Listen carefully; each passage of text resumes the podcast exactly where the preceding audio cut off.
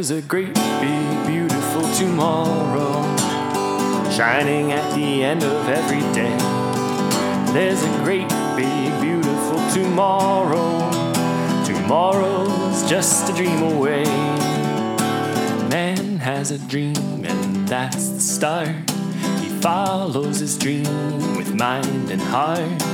When it becomes a reality, it's a dream come true for you and me. So there's a great big beautiful tomorrow shining at the end of every day. There's a great big beautiful tomorrow just a dream away.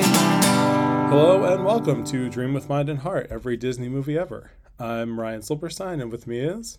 Megan Bojarski. And in this episode, we will travel along with a circus to see an elephant fly, along with a lot of sadness and hardship as we talk about Dumbo, uh, Disney's, I guess, technically fourth fully animated feature film, if we're count- counting The Reluctant Dragon as sort of a interesting hybrid thing. Um, and you know, if you did listen to our episode, uh, our previous episode from last week, you heard us talk about the Reluctant Dragon and the animator strike, uh, which we figured we had enough to talk about Dumbo that we would fold most, if not all, that discussion into the Reluctant Dragon and the studio tour. But just keep in the back of your mind that the animator strike is happening all throughout the production of Dumbo in terms of like the lead up to it, the build up and the release happens just a few months after the strike is resolved but obviously those feelings of resentment sort of continue. And so we'll touch on it here and there but for a full discussion about the strike uh, definitely listen to our last episode. Um, the you know reluctant dragon is on disney plus so it's more accessible now than it literally ha- has ever been. Uh, but but dumbo is one of the big ones uh, i think in a in a weird way. So uh, Megan, I know you did some looking into the background of the origin of Dumbo the Flying Elephant. Yeah, so this one's really interesting. Because uh, if we go back and look at, I mean, really everything but the Academy Award review, we have a book or or at least music for Fantasia that really kind of gives us the story and Dumbo has one, but it is really weird. So diving into the conception, the beginning of the movie does say that this this movie is based on the story Dumbo the Flying Elephant by Helen Aberson and Harold Pearl. But the backstory on what that was is really complicated uh, and actually debated a little bit. It's not really a book in the way that you would kind of understand it to be nowadays and we actually it's kind of one of these weird things that we really only think about existing with classical things. Dumbo the Flying Elephant was not a book, it was what was called a rolla book. And according to Dick Huemer, it was essentially something to be given away in cereal boxes. It was just kind of a little scroll that told the story. Um, and it just kind of found its way to Disney. So, uh, according to various sources, in late 1939, so that's after Snow White came out, but before any of the others had, uh, Kay Kamen, who was the studio's head, head of merchandising, uh, showed a prototype of the Rolla book to Disney. From what I was able to find, basically they were hoping that Disney could help merchandise it or kind of expand the story a little bit and Disney went ahead and bought the rights to the story. Sometimes I've seen that the story was about 36 pages. Um, not really sure where that came from, but I know the original scroll was really just a few uh, panels, if anything. So from there, the story artists Dick Huemer and Joe Grant were assigned to kind of develop it into a film. And in early 1940, they actually wrote a 102 page script. Not even a full script, just kind of an outline of how they were going to build this story. And they changed a lot. Uh, so we don't really have the original story, but they completely came up with the storks. Uh, they completely came up with the pink elephant sequence. Uh, Dumbo's mother was originally named Mother Ella, that was changed to Mrs. Jumbo. and they switched a wise Robin to become the mouse Timothy, who we all know and love. They also added a crow, which then expanded into five. So, long story short, the only real connection is there is a flying elephant that is somehow connected to the names Jumbo and Dumbo. Um, it was really weird. This source kind of built out of its own thing. But quick fun fact for those who uh, are interested uh, Helen Aberson actually graduated from Syracuse University's School of Speech in 1929, which is the same program that was my graduate program. Uh, so I will I will claim that Dumbo came from our program, even though it kind of came from other sources too. The other major source is uh, Bianca Majolie had a cartoon that Disney had put out called Elmer Elephant. It had done pretty well, and she wrote many different scripts for the character, and then they just never actually made it to production. So, according to some of the sources, some of her original stories then got adapted into the story of Dumbo. Um, so, yeah, it's kind of a weird thing. It's definitely not the standard story adaptation that we see for most of Disney's works. Yeah, and if you've ever seen uh, the Elmer Elephant character, he is like a patchwork character, meaning like he he looks like a quilt in the uh, original books that he's based on. Like he, he's all colored squares, so he doesn't look like Dumbo, but there definitely is inspiration in in the kinds of stories being told. So he and he was a a silly symphony in 1936 and kind of bianca majolie's baby. Like that was like her project more or less. Yeah so this is going to be one of the last times we really talk about bianca majoli too much but she was doing so much behind the scenes work especially with kind of creating this source material. We talked about her with fantasia we talked about her with uh, pinocchio so she was really kind of fundamental to kind of the early creation period in this uh, stage of Disney. But then, yeah, we do see kind of her her influence fade out after this, which is unfortunate because I think that she had kind of the core elements of what made so many of these stories so intriguing. Yeah, I, completely agree. She is a uh, a fascinating person. Uh, and if you haven't read uh, Queens of Animation, uh, which I've listed in our show notes as a source, but it's it, it it's a nonfiction book, but it's not a dry one. It's it's almost like a series of mini biographies, kind of focusing on different women who worked at Disney over the first few decades and their contributions uh, and their experiences there. And it, if if you are interested enough to be listening to this podcast, you are certainly interested enough to go and seek out that book to get the rest of those stories. But uh, they're all well worth hearing, I think.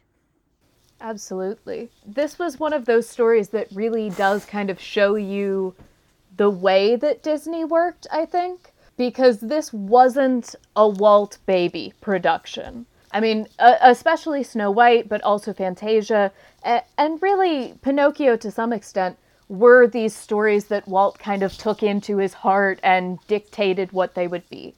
And Dumbo is one of the first really stories that we see really, really breaking away from that.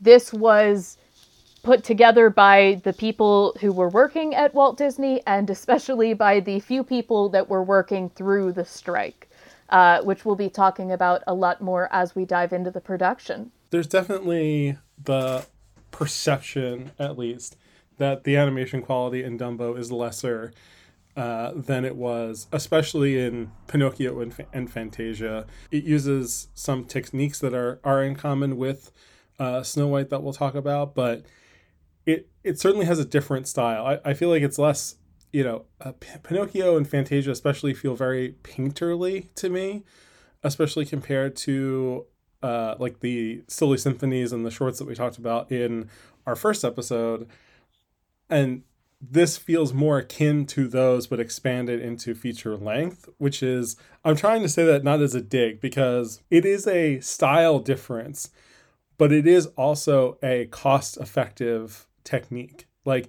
this was a much cheaper production than those movies in part because it's only 64 minutes long, which is the third shortest movie Disney has ever put out. And barely counts as like feature length is like 45 minutes or more and you rarely see anything 45 minutes get called a feature anymore. Like some of i feel like some of the oscar documentary shorts are like about that long.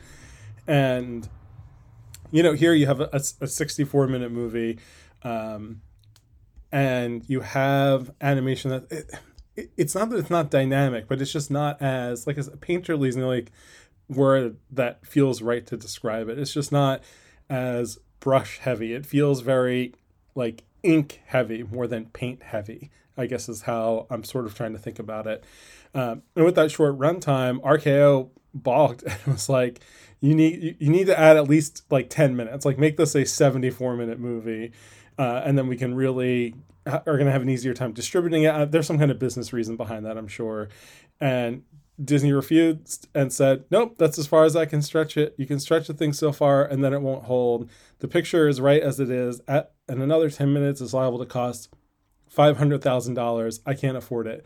I have no idea where he pulled that figure from. I mean, maybe he's right, but again, Roy's the money guy, and this is a Walt quote. So anytime Walt is talking about specific money, I'm very skeptical. um, but I do think he's right about the right about the story that the the story here is thin to begin with and i think to add anything else would actually take away from it. Like you'd have to add so much to build it out further that it really would start to fall apart i feel like. But i did find this really great quote from ward kimball um, who you know worked on every animated feature from snow white until he retired. Uh, but this is in leonard maltin's book the disney films and he says, Sure, we've done things that have had a lot more finish, frosting, and tricky footwork, but basically, I think the Disney cartoon reached its zenith with Dumbo. To me, it is the one feature cartoon that has a foolproof plot. Every story element meshes into place, held together with the great fantasy of a flying elephant. The first time I heard Walt outline the plot, I knew that the picture had great simplicity and, and cartoon heart. Dumbo was also one of the cheapest films we ever made, it came in for around $950,000, which is damn reasonable even for 1940, when our cartoon features like Bambi climbed into two or three million dollar bracket. The reason we brought it in for a low price was that it was done quickly and with a minimum amount of mistakes. The story was clear and airtight to everyone involved in the project. We didn't do a lot of stuff over we didn't do a lot of stuff over due to story point goofs. There were no sequences started and then shelved like in Pinocchio. Walt was sure of what he wanted, and this confidence was shared by the entire crew. Dumbo from the opening drawing went straight through to the finish with very few things changed or altered. And I think I think that speaks to the simplicity of it and the sort of episodic nature of the story that there there there is an overall, you know, plot. Like Dumbo has this character arc about, you know, trying to find his place in the world and in the circus.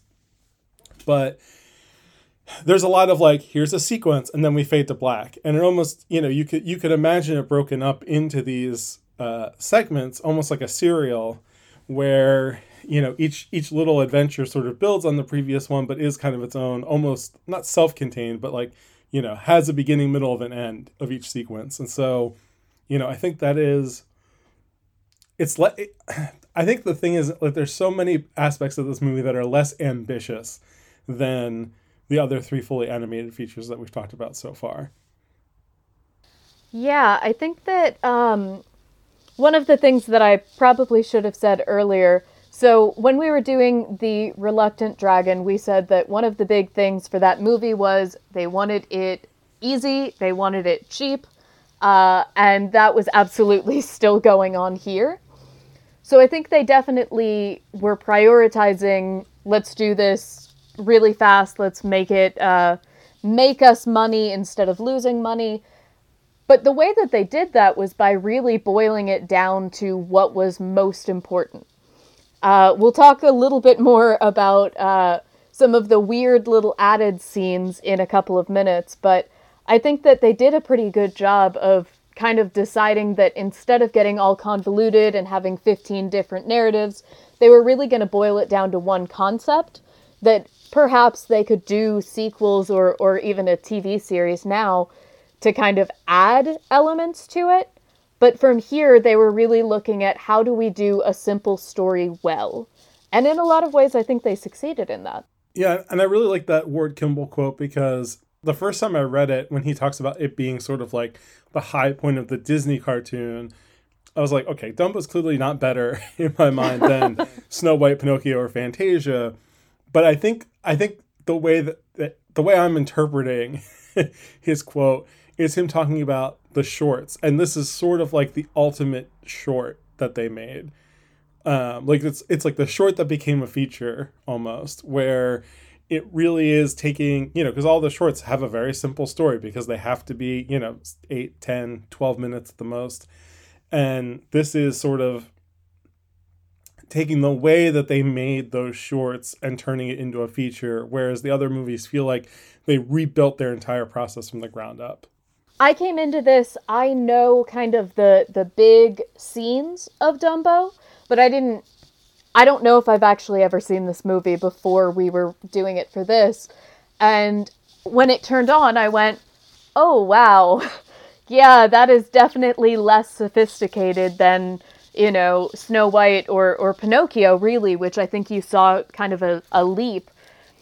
But I think that there's also something to be said for well polished simplicity. I mean, you can try to do a bunch of grand things and maybe do them okay, or you can do something relatively simple really, really well. And I think that's definitely kind of the perspective that they took on this one. Yeah, and, and I think it shows in terms of I feel like they hit the mark they were aiming for in this. And you know, I saw you have in our notes some interesting stuff about the technical ways that they maybe reduce some of the cost as well. Besides yeah. just the short runtime. So this is a uh, kind of interesting. In addition to having, like you said, the shorter runtime, there were actually some technological developments so, as we said in our really early episodes, Disney was always a company that was kind of trying out the new thing on the market. And so they switched from what was called cellulose nitrate to cellulose acetate. Uh, I am not a chemist, so I don't entirely know the difference between them. Uh, but essentially, from what I was reading, it was cheaper, uh, it was easier to work with, and it was less flammable. Apparently, the cellulose nitrate was relatively easy to catch on fire if you did it the wrong way. So they were trying to get this kind of new technology that would be easier to work with. Unfortunately, they had a little bit of difficulty with that. They would put these gorgeous colors on it, and then they came out looking really dull, which they just thought was completely unacceptable for a circus based movie. So they were trying to figure out do we switch back to the original cellulose and just call it a failure, or do we find another way to do it? And what they did here was they actually, like we said with a couple of other things, they simplified it in a way that worked really effectively. So, in some of the earlier uh, films, they were using thousands of colors that they handcrafted. Uh, with this, they worked specifically with Technicolor. They tried to figure out what kind of color worked best with what kind of uh, cells. And what they came up with was 150 colors, many of which were shades of gray. That's a very big shift from kind of what they were doing before, which was to some extent do as many colors as possible. Uh, but it was kind of this way of going in between the cheaper option and the amazing option. So in the 1940s, only 12% of Hollywood films were in color. They didn't want to give up color. That wasn't something that they thought was acceptable, especially for this film. So what they did instead was they adapted and they really stuck with how can we make a few colors really impactful? And that was where we get, you know, this specific color for Dumbo or for Timothy uh, rather than all of the deep shades and, and backgrounds that we saw more in, like I said, Pinocchio. Um, but this made it a lot easier. Uh, they didn't need to have a million different colors and different people concocting each color and using each color, which allowed them to basically take a tiny bit of paint and color and ink and really just thrive with it For one thing, they used watercolor, which they really hadn't done terribly much with after Snow White. Uh, but they added those in instead of using oil paints uh, for the backgrounds.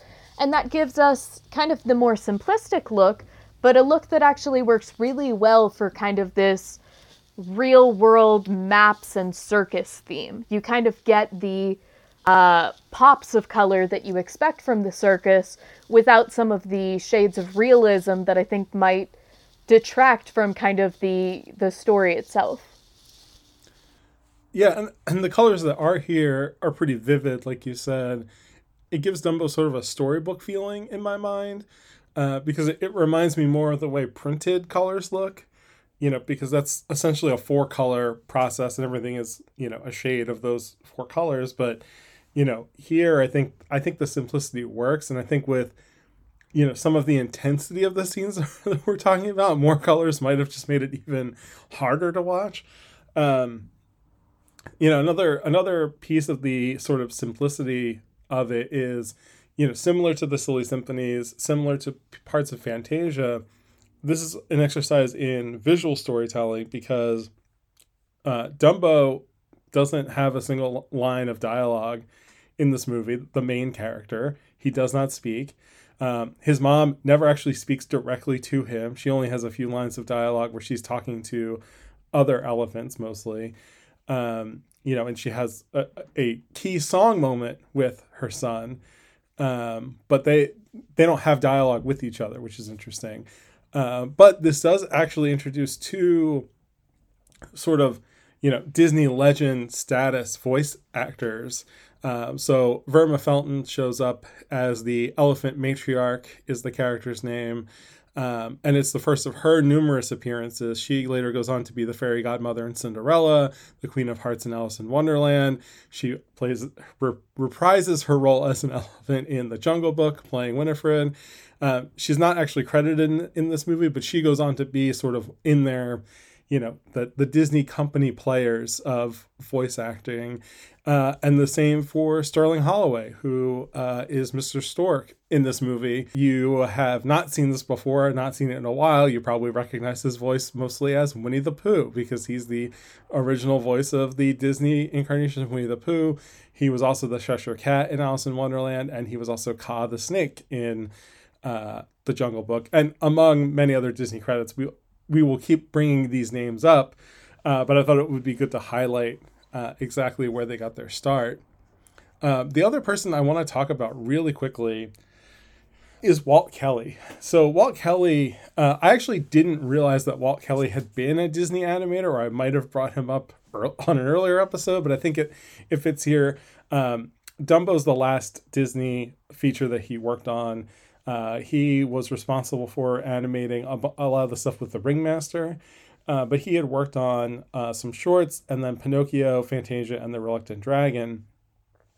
Um, Walt Kelly is best known as the uh, as the cartoonist behind Pogo, which was a massively popular uh, newspaper comic strip from 1948 until uh, Kelly passed away in the 70s and it was just a massive hit one of the biggest hits. It was a sort of left-leaning satire set in the okefenokee swamp uh, and it had a bunch of animal characters who you know got into all sorts of situations. There was a lot of light humor. It was the kind of thing that was like uh, family friendly in the sense that it was like appropriate for kids and kids would be able to follow along but there was a lot of allegory and uh, references to current events that adults would, would pick up on. Like there was a, a character parroting uh, Senator McCarthy during the Red Scare, and like a kid would read it and, and you know understand that this possum or whatever animal character he was, you know, was a bad guy, but the adults would recognize that this was supposed to be McCarthy. Um, and so he just has this legendary career. And I actually didn't realize that he had a, a Disney connection. But dur- during the strike, um, despite his later reputation, like I said, as a fairly progressive, left leaning uh, political or, or, newspaper cartoonist, uh, he refused to take sides during the strike and actually took a leave of absence so that he would not have to be involved. And because he was very close with people I, on on both sides of it, from the reading I did, part of it too was he was just getting tired of working in animation because he wanted to do his own thing. And animation is inherently a collaborative medium.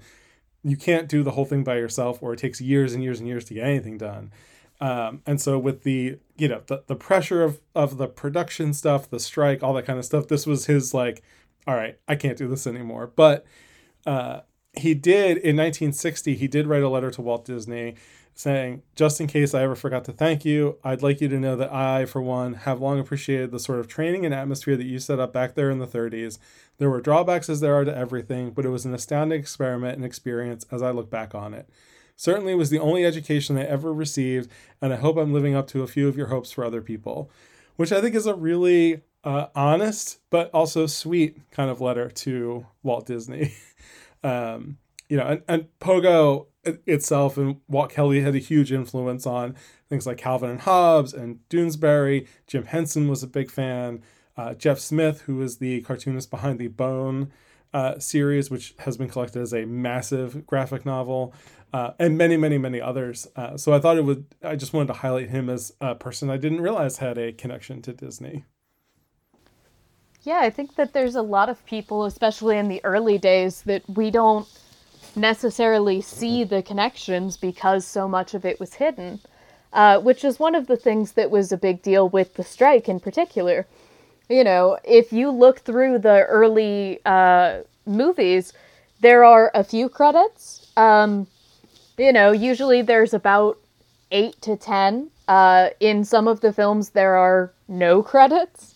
Uh, in Fantasia, for instance, there's basically no on screen credits.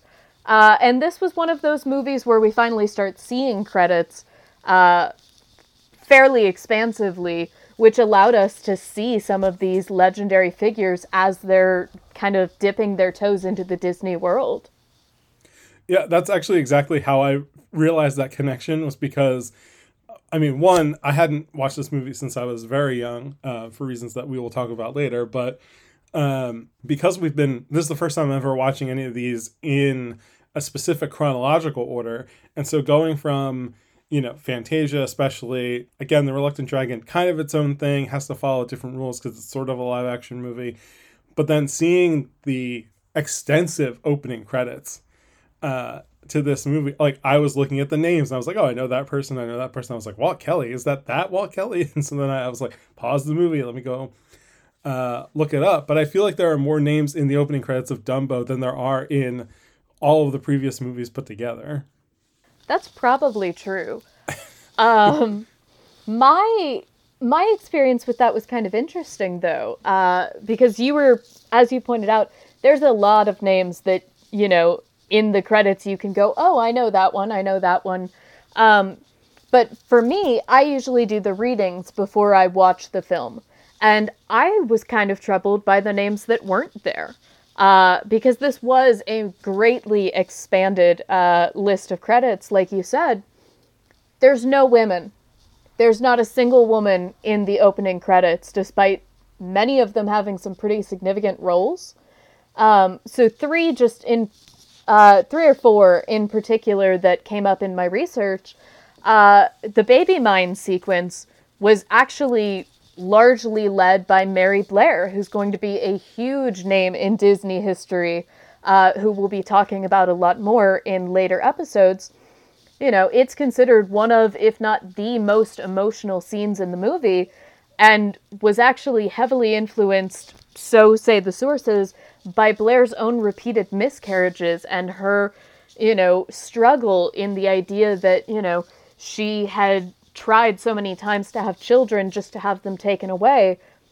And despite that being extremely important to the film and being extremely personal, she's not credited. Um, like we said earlier, Bianca Majol- uh, Bianca Majolie's Elmer Elephant was a big inspiration. She's not credited at all. Uh, Mary Goodrich, she had been working on a version of The Snow Queen, which fun fact, is what eventually became Frozen. So that one took a while to. So that one took a while to work its way through Disney. Uh, but she switched over to working on Dumbo. So this was actually something that had a lot of women working on it. When the strikes hit, there were many women who did leave uh, or who went on strike, and maybe that's part of it. But there is at least one major figure that we know didn't. Uh, so Retta Scott was one person that we know her history. We know that she didn't feel she could uh, strike because she felt that she wouldn't be able to take care of her family and survive if she wasn't getting the income. So she did a massive amount of work to get the movie done. Uh, if you believe the Queens of Animation book, she was kind of the major driver. Uh, one of the things that we have talked about a little bit, and that you may remember from our last episode, is that Disney was actually away from the studio. He was working with Rockefeller overseas, so he wasn't there. She was. She stayed and she was working massive amounts of overtime, really driving everyone to get it done. Uh, they actually only finished the film two and a half weeks before its premiere. And though she stayed working longer than most, and though she, you know, put everything she had into the movie, she was fired just a month after and is not credited in this movie. So while there's definitely more credits, you can definitely see some of those power imbalances there. Yeah, absolutely. And it, it, it's funny. I, I kind of like that we sort of have opposite approaches. Like I watch the movie and then I do the reading because I'm like I want to re- be fresh when I'm doing that research. But I I like that we have uh, sort of opposite approaches to the the order of watching versus uh, doing our, our homework. But no, I, I think you're absolutely right. There's a lot of people missing from the credits. A lot of women, especially, missing from the credits. And I think that's one thing that's so great about that book is that it does highlight how integral uh, women were to the history of Disney and how important they were. Um, the other piece related to the strike uh, within the movie is the uh, the clowns, which which you've described as as villainous, which I, I won't disagree with. There's sort of a legend or urban legend kind of kind of take that the clowns are sort of poking fun at the animators who did strike.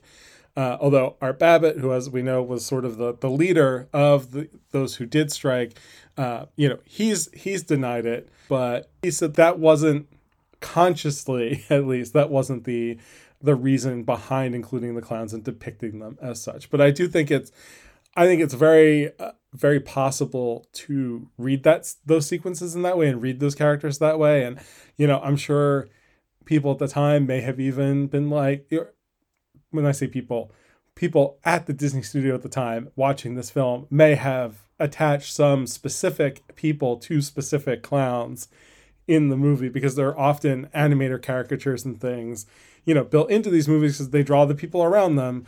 Uh, but I, I do think that's an interesting layer, and it's it's one that I uh, I th- I just think it's it's really interesting that it's come up enough for you know Art Babbitt to sort of go on the record and be like, well, it's certainly not not intended that way.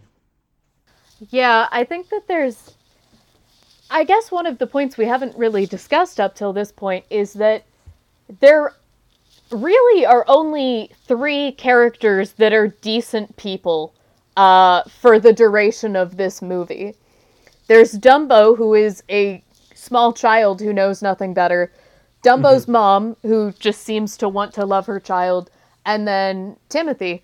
Uh, and everybody else uh, is, at least for some duration of time, a terrible human being.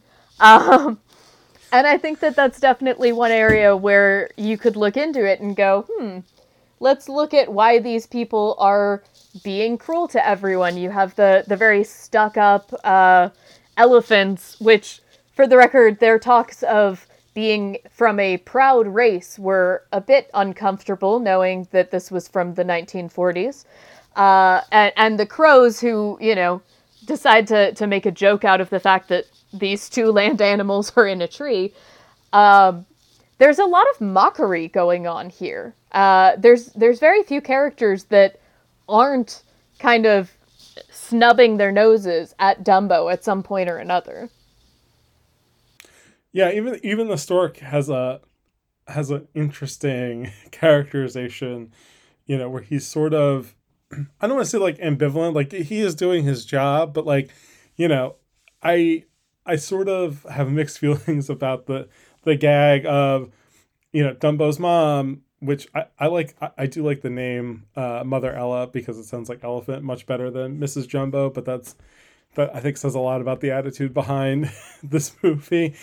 Um, you know, the gag of him sort of getting in the way of her meeting her child, like, is a funny gag, but also like given the tone of the whole movie, just you know starts it off on a sort of you know sad downbeat. Yeah, I think that this movie, I mean, it has a couple of really good moments, but it seems like it's basically sad or creepy for for large portions of it. I mean, the stork song is very ominous. It's like we don't care what you're doing or where you are, the storks will find you. Uh, why? Why did they decide to portray, you know, having children as this like terrifying thing? And then, of I think course, that says something about. I, th- I think that's that says something about a lot of the men that worked on this movie. Maybe. That's a fair point. The storks are creepy. The pink elephant scene is really creepy.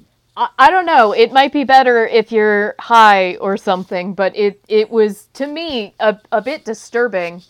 Um, kind of like the uh, scene in Charlie and the Chocolate Factory where they go on the boat and they're just seeing like flashing colors and then insects and, and creepy stuff.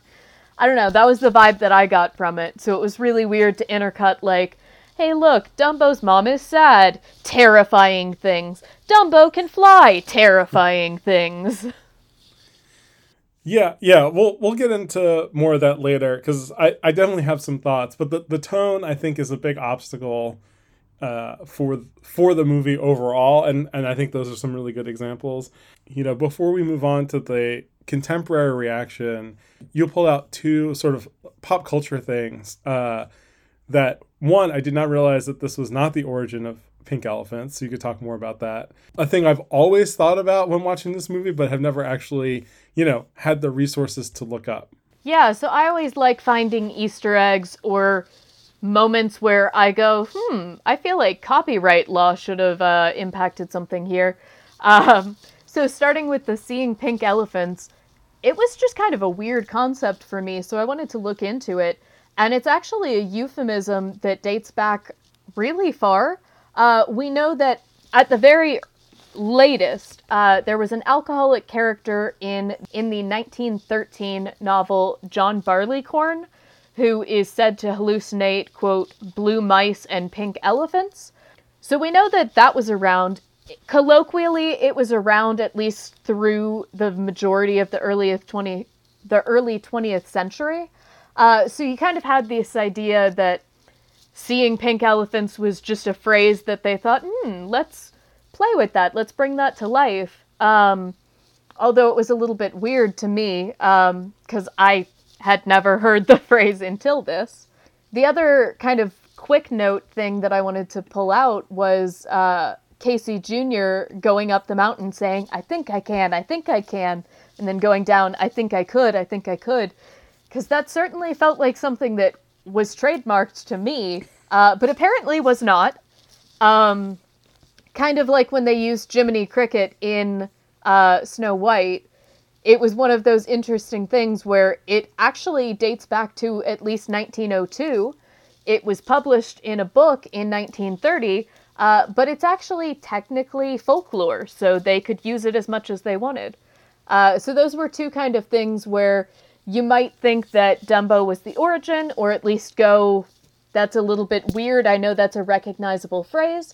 Uh, so that's your little dose of history on where those two phrases come from. Yeah, that that little engine that could connection because I definitely had a storybook of that as a kid with like a blue locomotive. Like I can picture the cover art very clearly.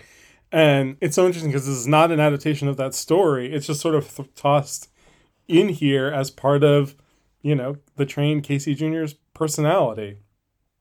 Uh, so uh, I'm I'm glad to know that that's folklore and I enjoy that there is a Jack London connection to, um, uh, to the to the Pink Elephants, and I, I didn't have time to look into to try to research more, but it is interesting that like that uh, novel is pre-prohibition, and then Dumbo's already post-prohibition, and so I, there, there's something interesting there about the timing of all this, but I didn't really have uh, a chance to to look into it too deeply because, like I said, we're already like well post prohibition. Um, but it's just interesting trying to line up sort of different historical and cultural things as as we go through this. So as as we sort of mentioned before, Dumbo was released uh, October 23rd of 1941, and the reactions were generally positive. And so, you know, Bosley Crowther, uh, reviewing for the New York Times, uh, he wrote that it was, quote, the most genial, the most endearing, the most completely precious cartoon feature film ever to emerge from the magical brushes of Walt Disney's wonder working artists um, which is just, I mean, that's just good writing from Bosley Crowther. Uh, even if I maybe don't agree, I, I, I think it's interesting that the reaction to this was so positive. I think some of that might be the the time period. Um, the there's a whole thing that you dug up about Time Magazine, uh, where they were going to honor Dumbo as Mammal of the Year, which uh, that cover then got delayed because of the attack on Pearl Harbor. Uh, but it was published at the end, the very end of December 1941. Um, and their review said it's probably Disney's best all-around picture to date. And I just, I just don't get it. Uh, which we'll, which we'll, we'll we'll talk about. But it's just, it's very interesting. Um, you know, and I I did. I also forgot how many songs are in this. Like I remembered Pink Elephants, and I remembered Baby Mine, and I remembered the Crow song. And that, I mean, that's three already. But there's a lot.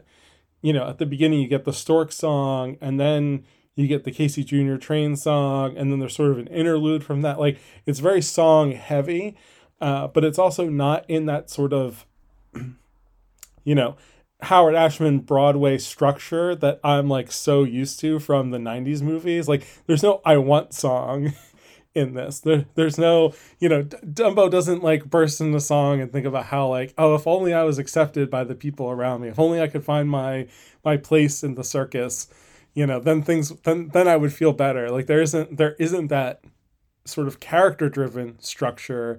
It's again sort of things happening around and to this character. Yeah, I think that's a great point. And part of that is probably because Dumbo doesn't actually say anything. But I think there's a, a good question of who is the main character of this story.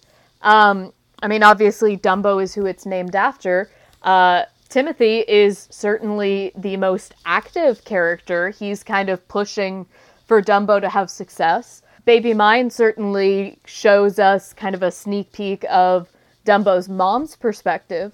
Uh, but you really kind of do get lost on who this story is about to some extent because Dumbo doesn't actually say anything.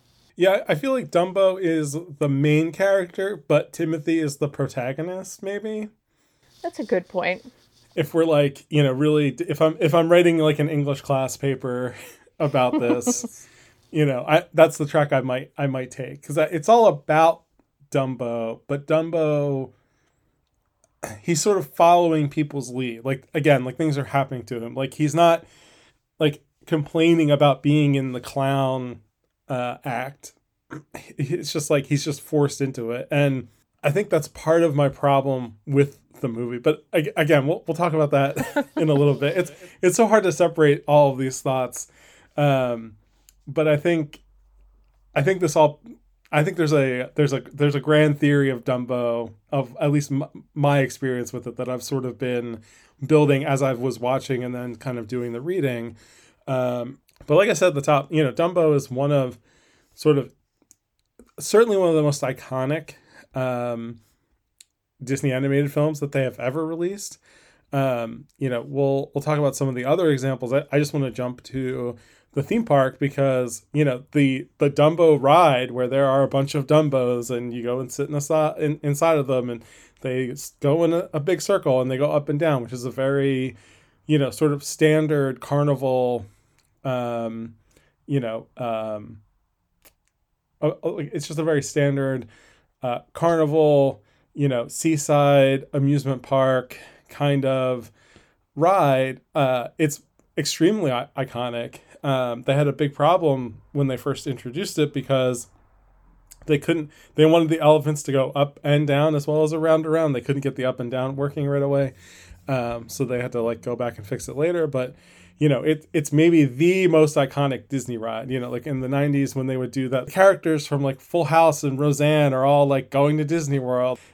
But they were all they all went on Dumbo. I feel like like that was the big thing, and in part it's easy to photograph because it's outdoors. You can see people who are on it from the ground, unlike you know Pirates of the Caribbean where you're kind of in the dark uh, the whole time. But you know, it, Dumbo exists at every single uh, park that Disney has opened, I believe. Um, certainly California, Florida, Tokyo, Paris, Hong Kong. And then the Casey Jr. Circus Train is in Disneyland and Disneyland Paris. Uh, I didn't have the chance to go on it when I was in Disneyland last year because I was only there for a day, but I did get to see it, uh, which is cool. And you sort of sit in a miniaturized train car um, and it's similar. It, it goes through some of the same territory as the uh, storybook Canal boats. You get to see little sort of miniaturized scenes from different Disney movies as you go through, you know, and he does the like, I think I can, I think I can uh, at one point. Um, I feel like if I was going on that ride, I'd want to sit in like one of the cars that has like the bars for the animals uh, on it because I feel like that that seems fun.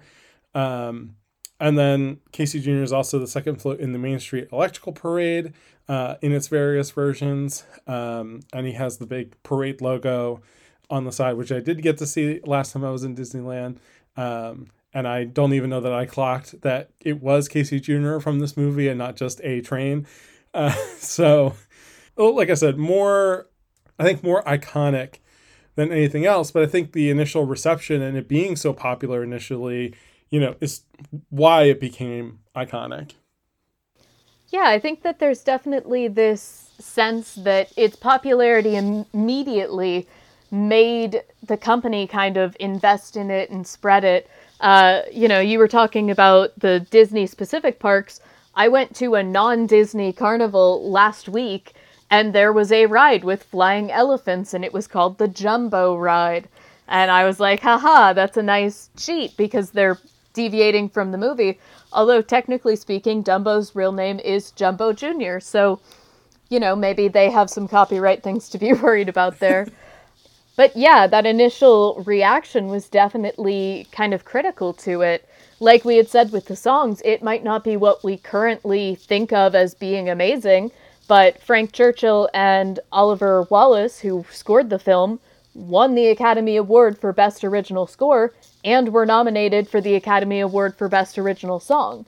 So, as much as it, you know, is maybe a little bit questionable by our modern sense of how kind of story structure and, and musical structure should work, it absolutely kind of was beloved when it first came out and was able to spread because of that.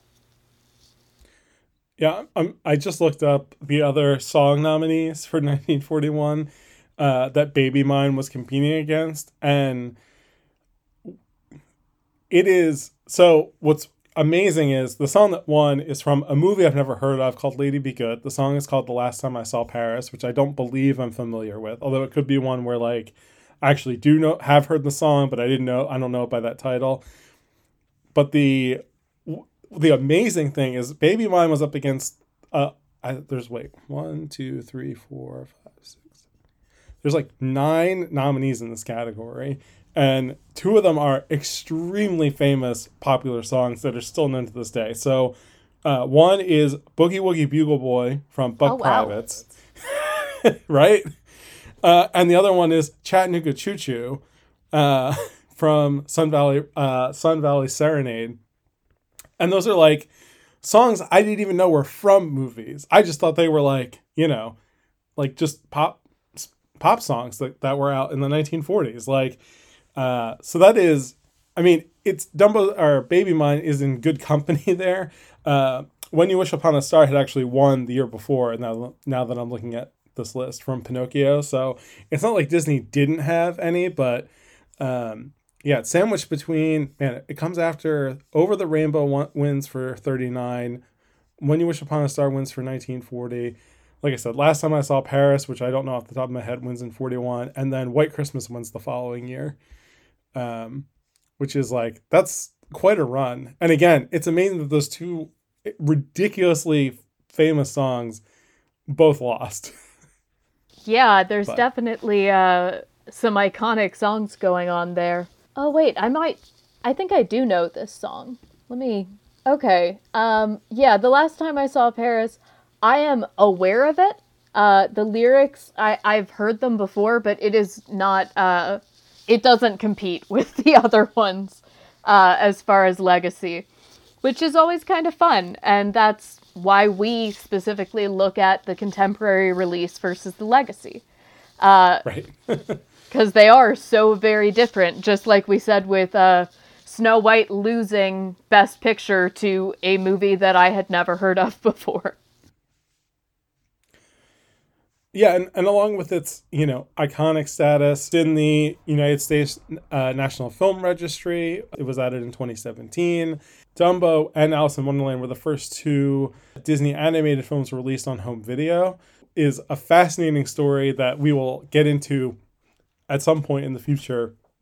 But they were really worried about undercutting those theatrical re-releases where they would put out a movie roughly every seven years they were worried about cannibalizing it, and that's why they had the Disney Vault thing. But they sort of tested the waters with Dumbo and Alice in Wonderland because they're like the the top of the B tier for Disney, not Cinderella, Snow White, Pinocchio, the the most lauded ones. But they're like they're like all right, they're popular enough where we're gonna test the waters with these. But we don't think we're going to lose a huge, you know, uh, we're not going to squander tons of profits if we put these out on home video first.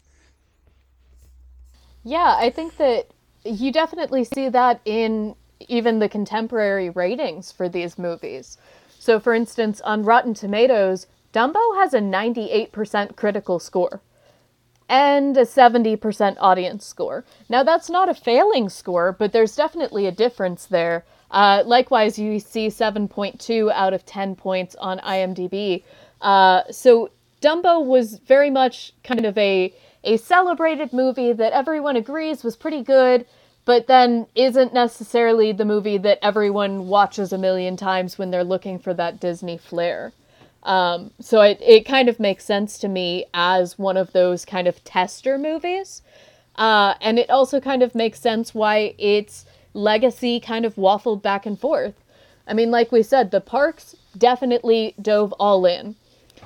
But they didn't go on to make more Dumbo movies. Uh, so that's something that is also kind of interesting. Uh, they did plan a sequel, but it was announced 60 years later.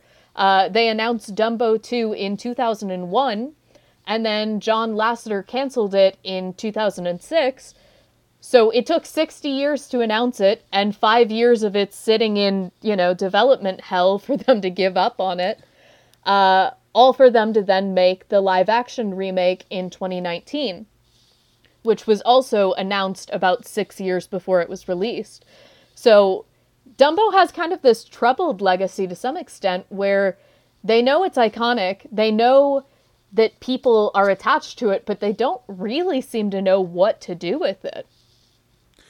Yeah, and I, I haven't seen the live action remake, um, although I see in the notes here that the crows and Timothy Mouse were not included, which okay, like I'm not saying the crows are essential, but Timothy Mouse seems pretty uh you know, pretty core to the the Disney version of this story.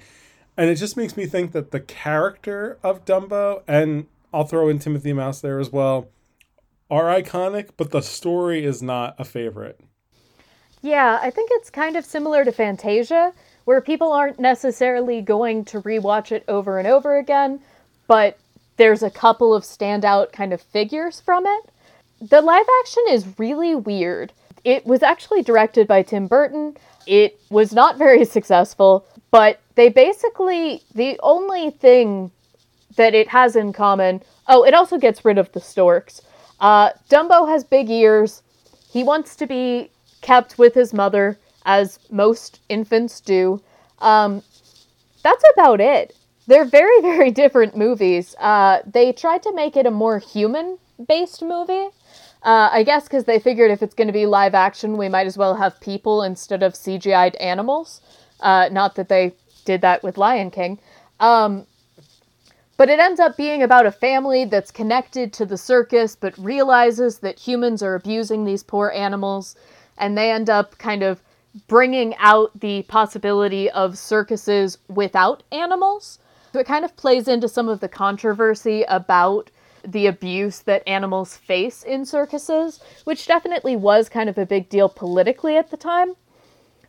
But what it did was it basically eliminated the Dumbo of it all. They just basically used the name to put out a movie about not hurting animals, uh, which isn't the worst thing. I, I agree that we shouldn't torment animals. Uh, humanity certainly seems to be the villain in this movie, as it will be certainly the villain in our next movie, Bambi. Um, but the greatest it, Disney villain of all, man. yeah, I'm sorry. I'm I'm still stuck on adding Danny DeVito playing a human character to the the Lion King remake. so, all of the remakes, it seemed like the Cinderella one. They went, okay, well, let's just do it with really pretty uh, costumes, and that worked pretty well. And then from there, they didn't really know what to do, so they just tried to add celebrities over and over. Uh, I mean, the Dumbo live action, they were like, ah, we'll have Tim Burton. And then they announced that Will Smith was going to be in it. And then he left. And then uh, Chris Pine was going to be in it, but then he left. Um, it, it just kept going back and forth. I think they just kept trying to throw big names in which is kind of antithetical to what Disney is. It's supposed to be about the character and the story, not can we get a big name actor to do it? Uh, so I don't know. It, it definitely kind of ends up in that realm of Disney live action remakes that just didn't have the magic of the original. Yeah, uh, Cinderella is the only one of those that I find has any sort of return value. Um, at least, at least in my opinion, from the ones I've seen, Dumbo might be the only one I haven't seen. I did suffer through both Beauty and the Beast and Aladdin, uh, and The Lion King I didn't mind because it was basically like just the animated movie with a different aesthetic. Uh, and I was at least impressed by it on a technical level. Mm-hmm. Um, I think I saw Jungle Book. Anyway, this is a this is a topic for a much much later episode of this podcast. But I do think it's interesting. Um, I, I, I do think, especially with Dumbo, that it um just again not having seen this particular animated remake, and I, I thought about watching it this week, but I, I just ran out of time. I do think it's interesting that it's like okay, we can reintroduce this character without some of the you know things that we're putting an unskippable sensitivity warning on before the start of our original version of the story uh, and maybe that's why they changed it so much. But you know, for something to stick, you have to make it good in the first place. and I've never heard anyone say anything particularly good about that version of Dumbo. Um, but some other legacy things where Dumbo has shown up uh, in the Steven Spielberg movie 1941 that he made in 1979, which obviously takes place in 1941. Uh, Robert Stack plays the real life Major General uh, Joseph W. Stilwell, uh, and there's a scene where he's watching uh, Dumbo in the theater and crying during the baby mine scene. You know, he's like this really stern, tough military guy, and yet he's crying watching Dumbo, which I think is a really uh, that movie is not good at all, but it's a it's a, it's a moment that sticks out because it's one of the best I feel like uses of a uh, we're using a, a movie that was released at the time this movie takes place to show something about the time period in which this movie is set. Um, and then my other, my actual other big personal attachment to Dumbo is the Dumbo Circus, which was a live action, like almost like a. Um, I'm trying to think of enough different references to to to capture multiple generations here, but somewhere between HR Pufnstuf and Barney type, like people in animal costumes uh, but not ones that look like the Disney parks. Like they were more, you know, puppet like, where they, I feel like their eyes blinked and stuff. But again, I've not seen this since I was like three. So, you know, fuzzy memories for sure. Uh, but that aired on the Disney Channel in the 80s. And it had a bunch of colorful characters who were always like, you know, putting on some sort of circus show. And there would inevitably be some sort of, you know, educational lesson baked into the episode. Uh, but it was definitely a sequel to uh, the series because Dumbo was like a main performer. Uh, I don't remember that if he actually like flew flew on the show uh, because of you know budgetary limitations and costume design and things. But uh, I definitely have fonder memories of that show than I do of watching Dumbo the movie because I I do think I've only ever really made it through the whole of this thing. Maybe twice before watching it for this. Yeah, I think that there's definitely you know, if if you've been listening this long, I think you've probably gotten the fact that this is not our favorite Disney movie. uh, but it has a lot of really important things. Um, you know, it did go on to be in Kingdom Hearts. It was also in uh, the Disney game Disney Magic Kingdoms. Uh, we see Dumbo, Timothy Mouse, and then the Ringmaster as kind of the villain of it, popping up every now and then. Uh, but the story itself uh, just doesn't really seem to be kind of holding much of an effect on modern audiences. Um, it was certainly not a movie that I remembered being super attached to. Um, and I don't think there's too many people who did. But it is particularly I'll say interesting in the realm of race, uh, which is the point where we get to another lovely section of Disney doing things that are really horrible, uh, and also occasionally doing surprisingly interesting things.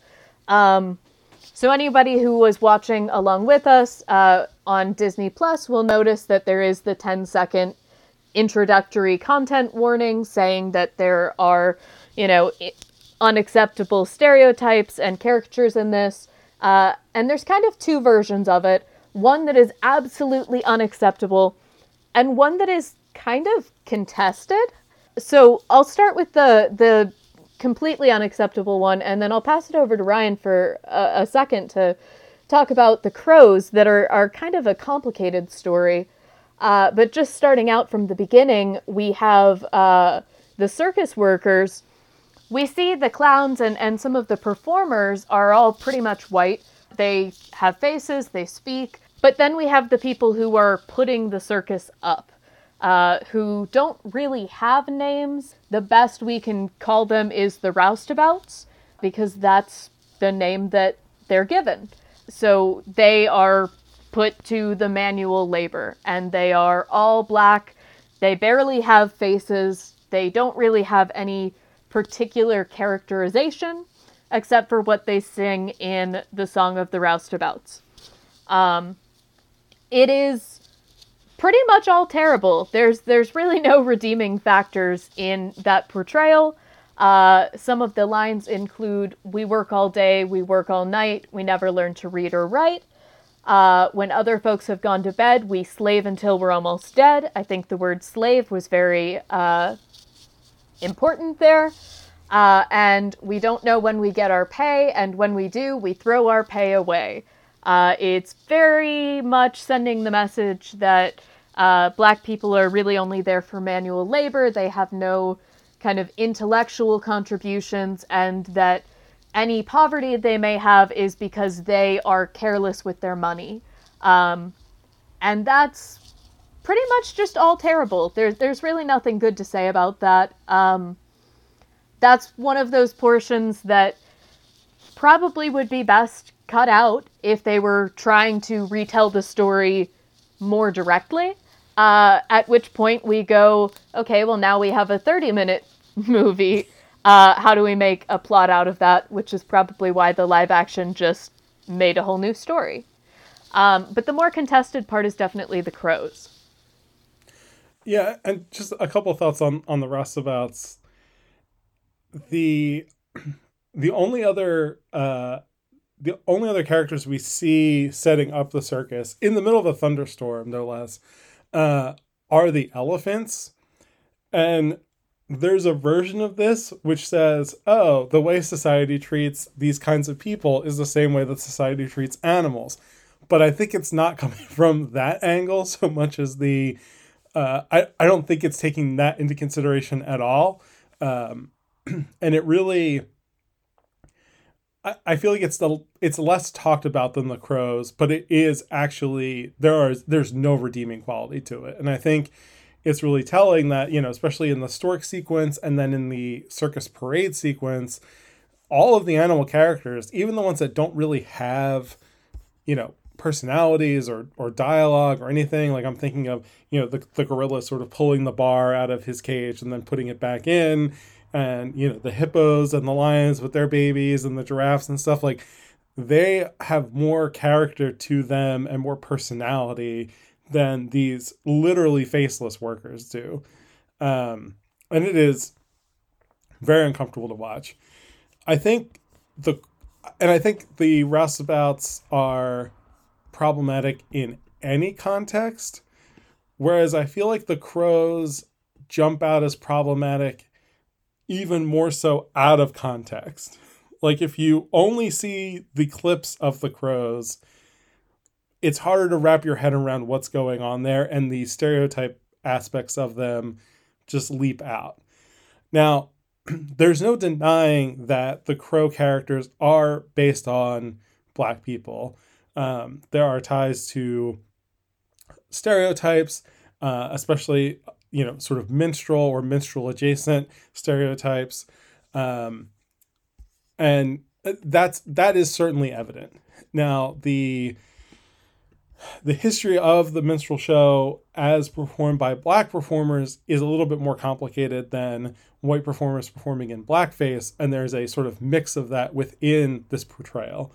Um, so the lead crow, originally named Jim Crow, um, is voiced by white actor Cliff Edwards, and he is clearly doing an a imitation of Southern black people uh, and the way that they speak.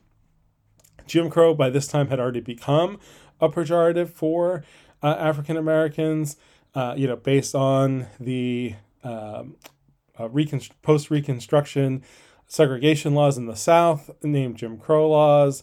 Uh, the character's name was officially changed in the 50s to Dandy Crow to sort of try to sidestep the issue. I don't think that makes it any better.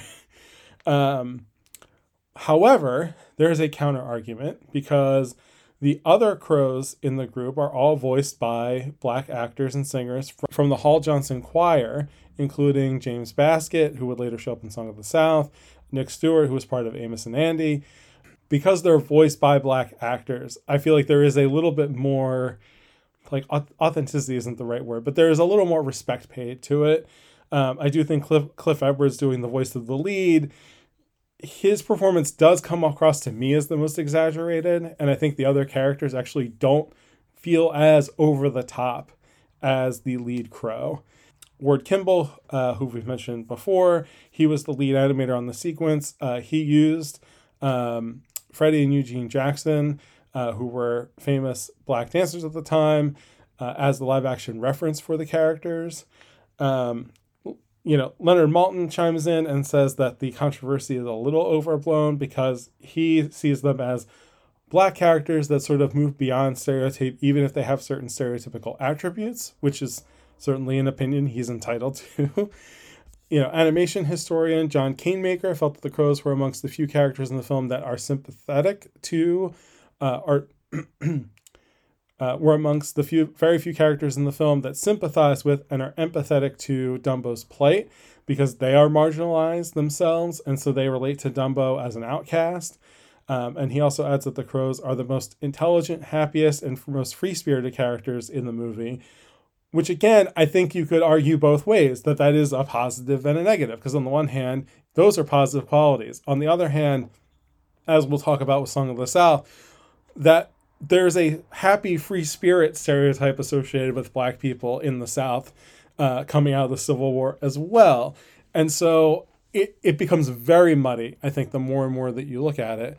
Uh, in 1980, film critic Michael Wilmington referred to the Crows as father figures who are self assured and obvious parodies of proletarian black people. um, commenting that again the crows are snap the snappiest, liveliest, most together characters in the film. They are tough and generous. They bound out to no one, and of course, it is they who teach Dumbo to fly. In 2019, Floyd Norman, who was the first African American animator hired by the Disney company uh, back in the 1950s, also defended the crows in an article called Black Crows and Other PC Nonsense. I couldn't find a copy of that full article uh, online to read through to get the gist of his actual argument about the characters, but I do think it's it is interesting positioning. And again, my memory of this is very much uh, mostly of the lead crow. Like I, I remember that there are other crows in the scene, but he, you know, the the lead crow is the one that sort of stands out. And again is i think the most exaggerated and most kind of over the top of these characters. And i understand where the counter arguments are coming from. I don't i don't particularly find them fully persuasive. Um, i don't think that the crows are again it's not about like you know ranking problematic elements of disney movies but i think there are they are not as offensive to me as other things that we have seen and other things that we will see uh, coming out of Disney. But I do think that they are extremely prominent and definitely like I mean when I was a kid growing up in the Northeast, I wasn't really exposed to those particular stereotypes of black people. So I don't think it quite registered for me as a kid. But I think if you were, you know, a white kid or a black kid raised in an environment like the South, where those stereotypes are a bit more prominent, we have different stereotypes in the Northeast. Uh, no less, no better, but just different. Um, I feel like that would that could easily reinforce the worldview that you're taking in from the world around you in a not healthy way. So I think it is more complicated. I found the counter I find the counter arguments more interesting than personally compelling though. Yeah, I think that it's it's definitely complicated. Um, one of the things that I will say in favor of the counter arguments is, as we said before, basically everyone in this movie is terrible. They are all really bad people. And the crows are basically the only complex characters. Um, I mean, the good characters are pretty much just good and vulnerable the whole time. The bad characters are pretty much just bad the whole time. Uh, but the crows start out by mocking uh, Dumbo and Timothy and then go on to become these really kind of supportive figures. So there is an argument to be made there. Um, that being said, I also know that I am not the person who is most impacted by this, and that there are people who are much better than me to say whether this is something that is appropriate or not. I think that there's a lot of complexity there. And I think that that could have been an area where the live action film could have really grown, where they could have had these characters be really important central characters. Uh, and instead, they took kind of the easy way out of just cutting them all together. Um, so I think that it's definitely a complicated issue. I think overall, the film has a lot of issues where race is involved and isn't something that should be necessarily put on for your child to watch without any context. But I definitely do feel that there's kind of an interesting duality to it, that there are kind of these two sides to be argued, which is certainly not the case for most of Disney's racism, which is pretty much straightforward terrible. And I, I, I do wonder how much of that might have been different had Disney been in a different point in their history. Uh, because we have so many different people coming in and coming out with the making of this movie. Uh, I think that perhaps what we see here is that there are some actually good ideas that were badly managed, or perhaps even the opposite, where there were some pretty cruelly intended uh, jokes that thankfully the right people were able to make a little not a little better. Um, that being said, it's complicated, and I don't really have the final word on this. Um, but I think it's definitely kind of an interesting situation to examine. I absolutely second all of that, and I, I think it's it's worth discussing and worth thinking about. But you know, I, I think this one has more of a both sides than, like I said, like we both said, a lot of other examples that we'll be talking about, both have talked about and and we'll be talking about. Um, you know, as Megan alluded to, I, I think you can kind of tell that this is not a favorite for, for either of us. Um, you know, I, especially as a kid, I struggled with sad stories, like not stories that I enjoyed that had sad moments of that uh, in them, but this movie is, I would characterize it as overall a sad story.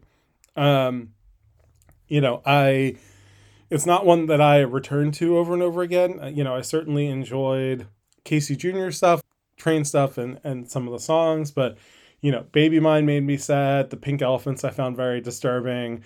So it really, it it was certainly not a favorite of mine growing up, and I think the some of those, uh, especially Baby Mine and the Pink Elephants, are things I appreciate more today, even though this is still not going to be one that I uh, return to more often necessarily. It's I certainly appreciated Dumbo more on this watch than I anticipated I did. I wouldn't say I enjoyed it. Um, but even with the sort of different, less cost intensive art style, I did find a lot of artistry here. There's a lot of interesting sort of camera angles and the way the sequences are put together.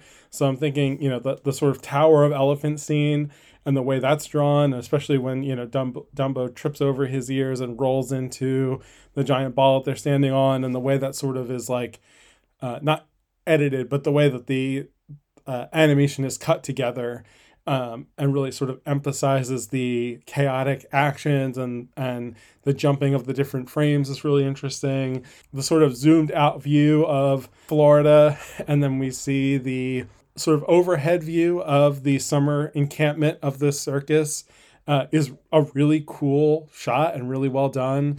Um, there's a lot of, you know, that that stork montage of them delivering all the little baby animals is really cute. So there's a lot of things here that I like. Um, even the clowns uh, after their um, after their performance, and we, we see them sort of through the tent and we're seeing them like take off their costumes and they're talking. I think that's a really, really brilliant piece of animation and really interesting to look at. Um, but again, the story overall is not one that I. the parts, the parts of it that I enjoy are the parts that make me the most sad, and so, uh, but not sad in like a you know fulfilling and wholeful way, but just sort of sad in a like, man, life is just kind of miserable.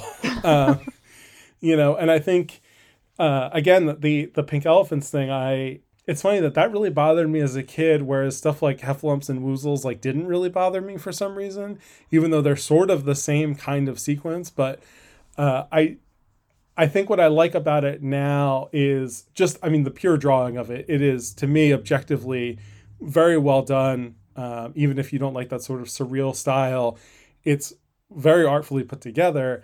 And I do sort of miss the, like I think in the move to, in the move to 3D animation away from 2D animation, I think there's a resistance to uh, the surreal aspects of cartoons that have sort of always been there from the beginning. And I think this is a really good example of something we just don't see today. And I, I know this particular sequence is very creepy and very weird, and again, very upsetting to small kids. Uh, but there's, I think there are other examples out there that are less so. Um, you know, especially like musical sequences. There's some. I think there's one in Encanto I really like that gets a little bit abstract, or at least plays with you know space and uh, form a little bit more than than usual. But I I appreciate the artistry behind it and it, it did make it did remind me like this feels like a movie for adults uh, more than it feels like a movie for kids or even for families yeah i think that there's a lot going on there um, on your point of it feeling more like for adults um, I, I'm really tracking the word usage and the stories. Uh, I feel like you you really latch onto the visual um, a lot more. Uh, I just couldn't help noticing that they use some really violent terms. Um, the uh, for instance, the the ringleader and kind of his workers call uh, Dumbo's mom a murderer, and the other elephants call Dumbo an assassin. These are not words I expect children to understand, but they're also very weird words to have in a potentially children's movie. Uh, and that was definitely something I noticed while watching it. Yeah, I, I it's funny. I, I didn't clock those words in particular, but that sequence of Dumbo's mom kind of getting out of control because she's so angry is one I think very understandable and very evocative. The way like I felt that emotion in her, and I felt so horrible for her. I mean, that's the thing. Like this movie just bums me out from basically from start to finish. like I just feel bad for Dumbo's mom the whole time. Even even I feel worse for her than I do for Dumbo because like Dumbo sort of only sort of understands what's happening in terms and like he doesn't there's not a ton of violence directed in his direction but like his mom is ridiculed by the people who are her peers. You know they're all being abused by the circus. And then she's put in solitary confinement basically for something that is purely instinctual for any you know certainly any mammal if not most animals would react that way if something was happening to their child. And it's it's very heartbreaking. And again baby mine you know even before i knew that that that detail about mary blair and and the things that she had experienced in her life and sort of put into that sequence it is maybe one of the saddest things i've ever seen in a movie. I watched i'm trying to remember the name of that. Oh, oh I a couple years ago to write about it, I finally watched Grave of the Fireflies, which is about two Japanese kids during the Second World War who are basically orphans and trying not to starve to death because of all the things that are happening with the war. And I found that um, like over the top to the point of where I had I disengaged with it because it was so bleak that I couldn't even relate to it anymore because it just felt so over the top. But this there I feel like I can feel like when I watched Grave of the Fireflies, it felt like the movie was trying to make me feel a certain way. Whereas I feel like Baby Mine, I could feel the emotions coming from with it, that were put into the sequence itself, if that makes any sense. Yeah, it does. Um, I think that another thing that we are kind of dancing around but haven't touched on is that there's definitely kind of a gendered narrative to Dumbo. I mean, Dumbo is male, uh, Timothy is male.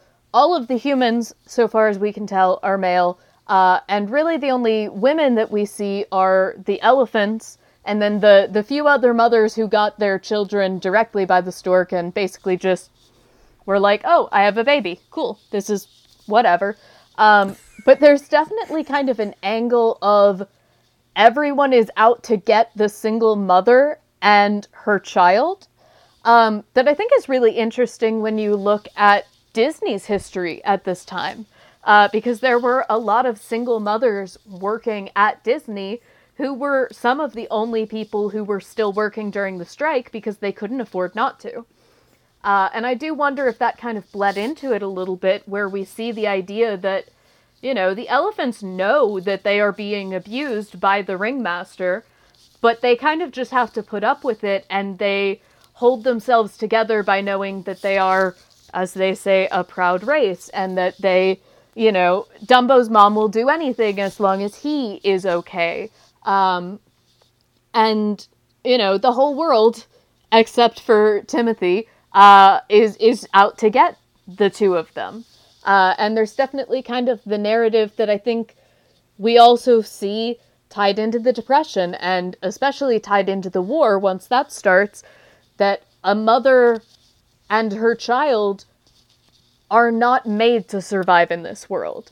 They're, you know, in the 40s, the world kind of required that you had a man of the house taking care of things and making sure that everyone was protected and safe and taken care of. And whether that's, you know, the ideal state of reality or not, that was definitely something that was being experienced in this time period that I think the women of the 40s would definitely resonate with. Yeah, it is really interesting too when you think about Snow White has no parents. and then Pinocchio has just a dad, and the, or two dads depending on how you want to count uh, Jiminy Cricket, and then uh, you know then Dumbo has like a mom basically, and it is interesting. Like I almost wonder because y- you mentioned a little bit in the notes too about comparing Pinocchio and Dumbo, sort of story wise, and you know I think moral moral wise, and I do think it's interesting that every like Pinocchio has the reputation for being a dark movie, and it is, but this was more upsetting to watch, even with the shorter runtime, uh, for me. And I think, like, I almost wonder if like people watching in 1941, like having gone through the depression and survived, and like, you know, Europe has been at war with itself for, you know, at least a year and a half at this point like I wonder if they found this like hopeful in a way that like is hard for me. Like even with all the pandemic and everything that we've been through in the past, you know, five years, let's say. I, you know, I, I don't know. I just don't find this like uplifting or a sense of like resilience. It's just life is an and I just have to keep putting up with it. Yeah, I think that. Okay, so I'm going to go on a slight tangent to connect with that the optimism of it is in the last shot where we see the the carnival moving forward and jump or uh well i'll call him dumbo but jumbo his mom you know has her own car with like a pool and it's like a luxury spa and it's kind of the the vibe that i feel like a lot of sons of single moms really think of as the dream like I'm going to get famous and I'm going to make sure my mom never has to struggle again. Uh, so I think that there's definitely an element of that going on. But it is all. This is going to sound so stupid. This all hinges to me on a world in which animals are actually able to communicate with humans but choose not to. Because, look, there are many movies where we see animals that can speak. I'm fine with that. There are movies where animals can speak and humans can speak, but they can't speak to each other. But that rule is broken in this movie. Timothy is somehow able to merge the the two languages. I don't know. Because uh, he gives the ringmaster the idea of Dumbo being the star, and then he is Dumbo's agent, somehow signing him like movie deals and, and contracts. And the whole of it hinges on Timothy being able to communicate with both the animals and the humans. And maybe there's some grand metaphor that I'm not getting there about like the ability to code switch and live between two worlds. I don't know. I'm sure that we could extrapolate it into a great academic article, but as far as I'm concerned, I just need a little bit more logic. Like, I'm fine if the animals can talk to each other, but if they can talk to the humans, why are they still being abused by them? You know? Like, they are stronger and seemingly just as intelligent and able to communicate. Why are all of the elephants standing on top of each other for one little man that they could crush? Uh, so, yes, my, my one issue is that if the animals can communicate, then humans should not be in control of the world anymore. Fair, fair. It, it's funny. I, uh, I, on a slightly different tangent, I saw uh, the new movie Air last night, which is about getting Michael Jordan to sign his contract with Nike, and I definitely thought about a performer with a almost supernatural like ability. His main driving force, at least the way that's shown in the movie, is his mom is like the one who's like running the family. Now the Jordans come from like what I would call a respectable middle class uh, lifestyle uh, to begin with. You know, it's not like the Nike deal lifted them out of you know some kind of severe poverty or anything. But the ending of, of Dumbo, where she's got this sort of luxury car suite and the resulting wealth that the Jordans have coming out of the Air Jordan deal with Nike, uh, the parallels there were also not lost on me, accidental as they may be, which I th- uh, which I think you know goes back to your tangent. So that there is some weird stuff just kind of built into this movie. Um, but again, ultimately, it's one that I respect more than I like, even if I don't obviously don't respect some of the you know more uh, racial caricature elements of the movie. But I, I respect the artistry and there's individual pieces that I, I find really moving but on the whole it's just not one that i'm gonna it's not one that i find enough depth in to be worth the uh the emotions i'm gonna put myself through watching it again Yeah, I think that's fair. There's, I mean, like you said, and like we've said a couple times, it's very sad. It's occasionally very creepy, uh, and it doesn't necessarily seem to get out of that enough by the end.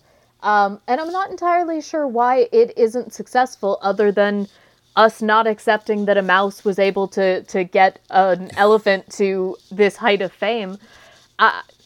Because theoretically, I, I guess it is a very uplifting ending. I mean, they they find success, they're rich. Dumbo not only has seemingly money and fame, but literally the ability to fly away, and that somehow is not as impactful to us as as it should be and seemingly as it was in the 40s because they seem to really like this as we aren't so maybe maybe it is just a matter of different time period but uh it is weird because it should be a success story and yet it doesn't okay here's my argument and this is i think this is going to sound so stupid. I think we needed to see the villain pay, and that's what we're not getting. We see we're not getting justice right. We see Dumbo succeed, and that's great. But the circus is still going. The ringmaster is still making money off of this. Like the exploitation. And I think that like you said there's a deep narrative of that with both the humans and the animals here the circus is a deeply exploitative field. Mm-hmm. And I guess my problem is, which is a, a big sociological kind of argument, one person finding success doesn't dismantle a fundamentally exploitative system. All right, so here's the rewrite. Okay. At the end of the movie, Timothy takes over the circus. He's able to use Dumbo's newfound wealth to buy out the ringmaster. The ringmaster is now, you know, uh, now doing manual labor, you know, sh- cleaning out the train cars of all the animals or something. And so now he's he's been reduced, and Timothy has been raised up, and he is now, you know, only led only making the animals perform things that they want to perform. You know, it, it's it's now a sort of like democratized, maybe even unionized circus.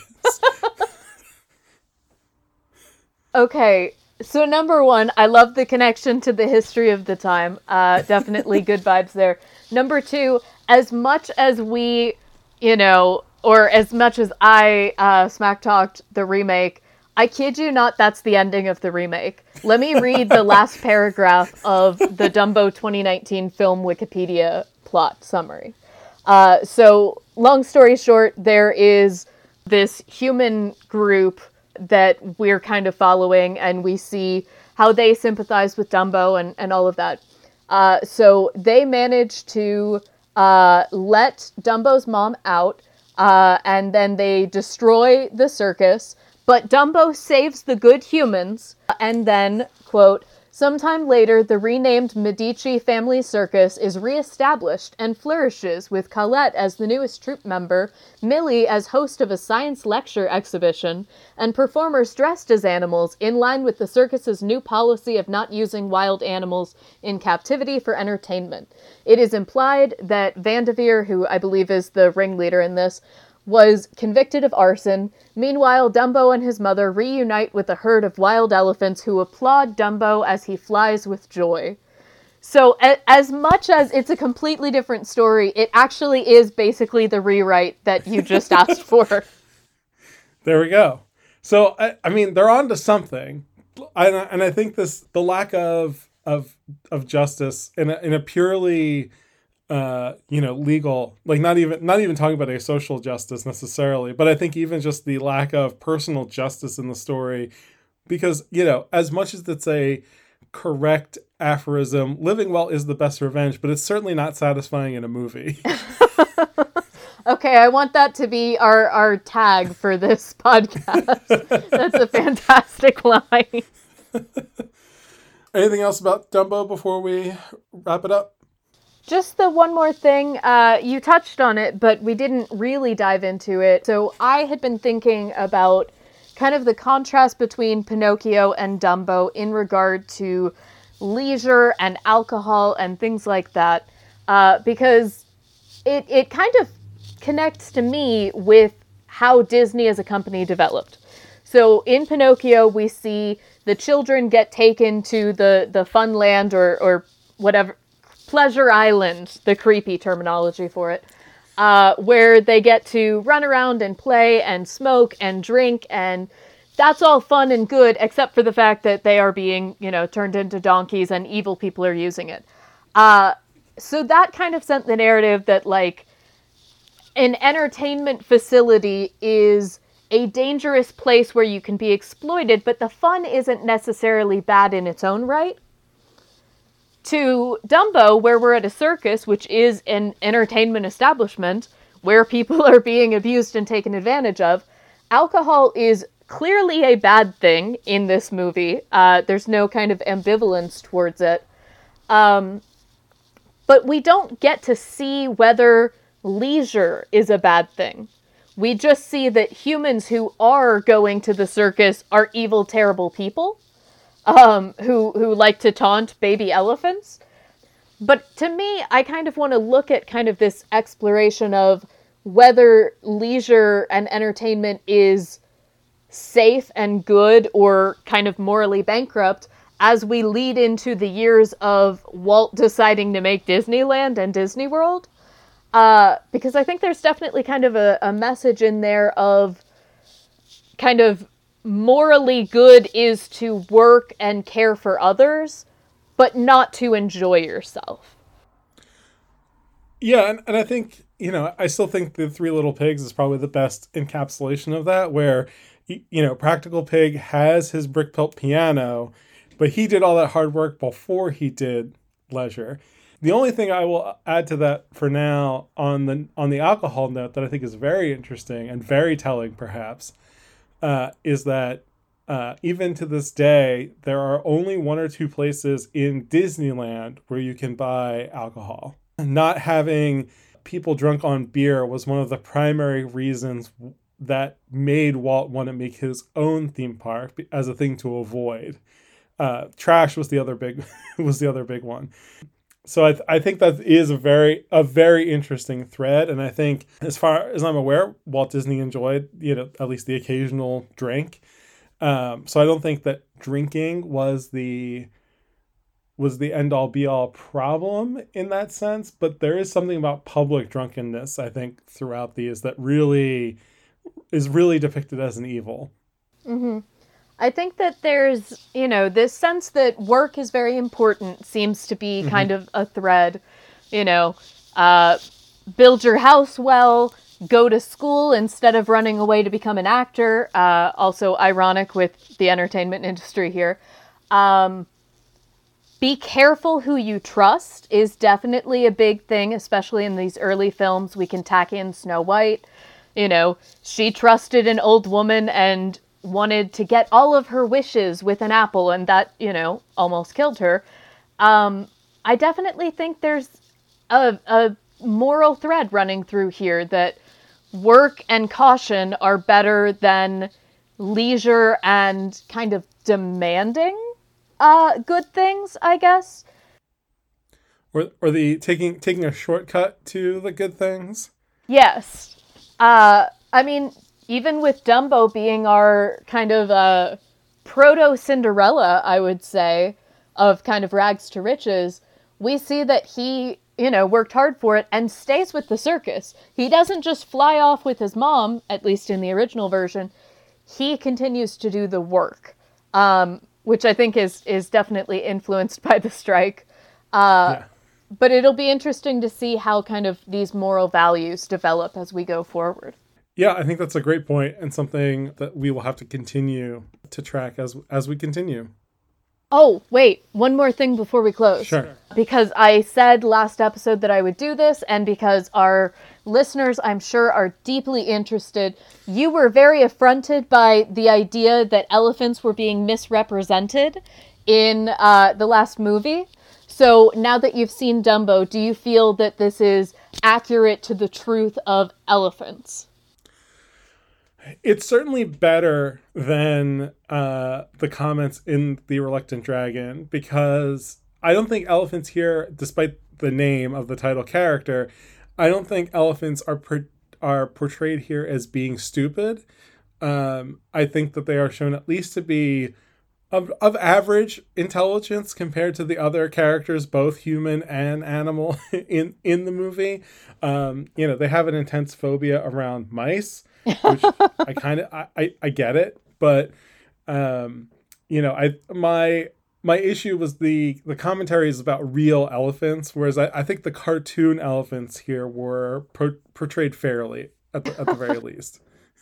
Fair enough. I will say I believe the MythBusters uh, looked up whether elephants are truly scared of mice or not.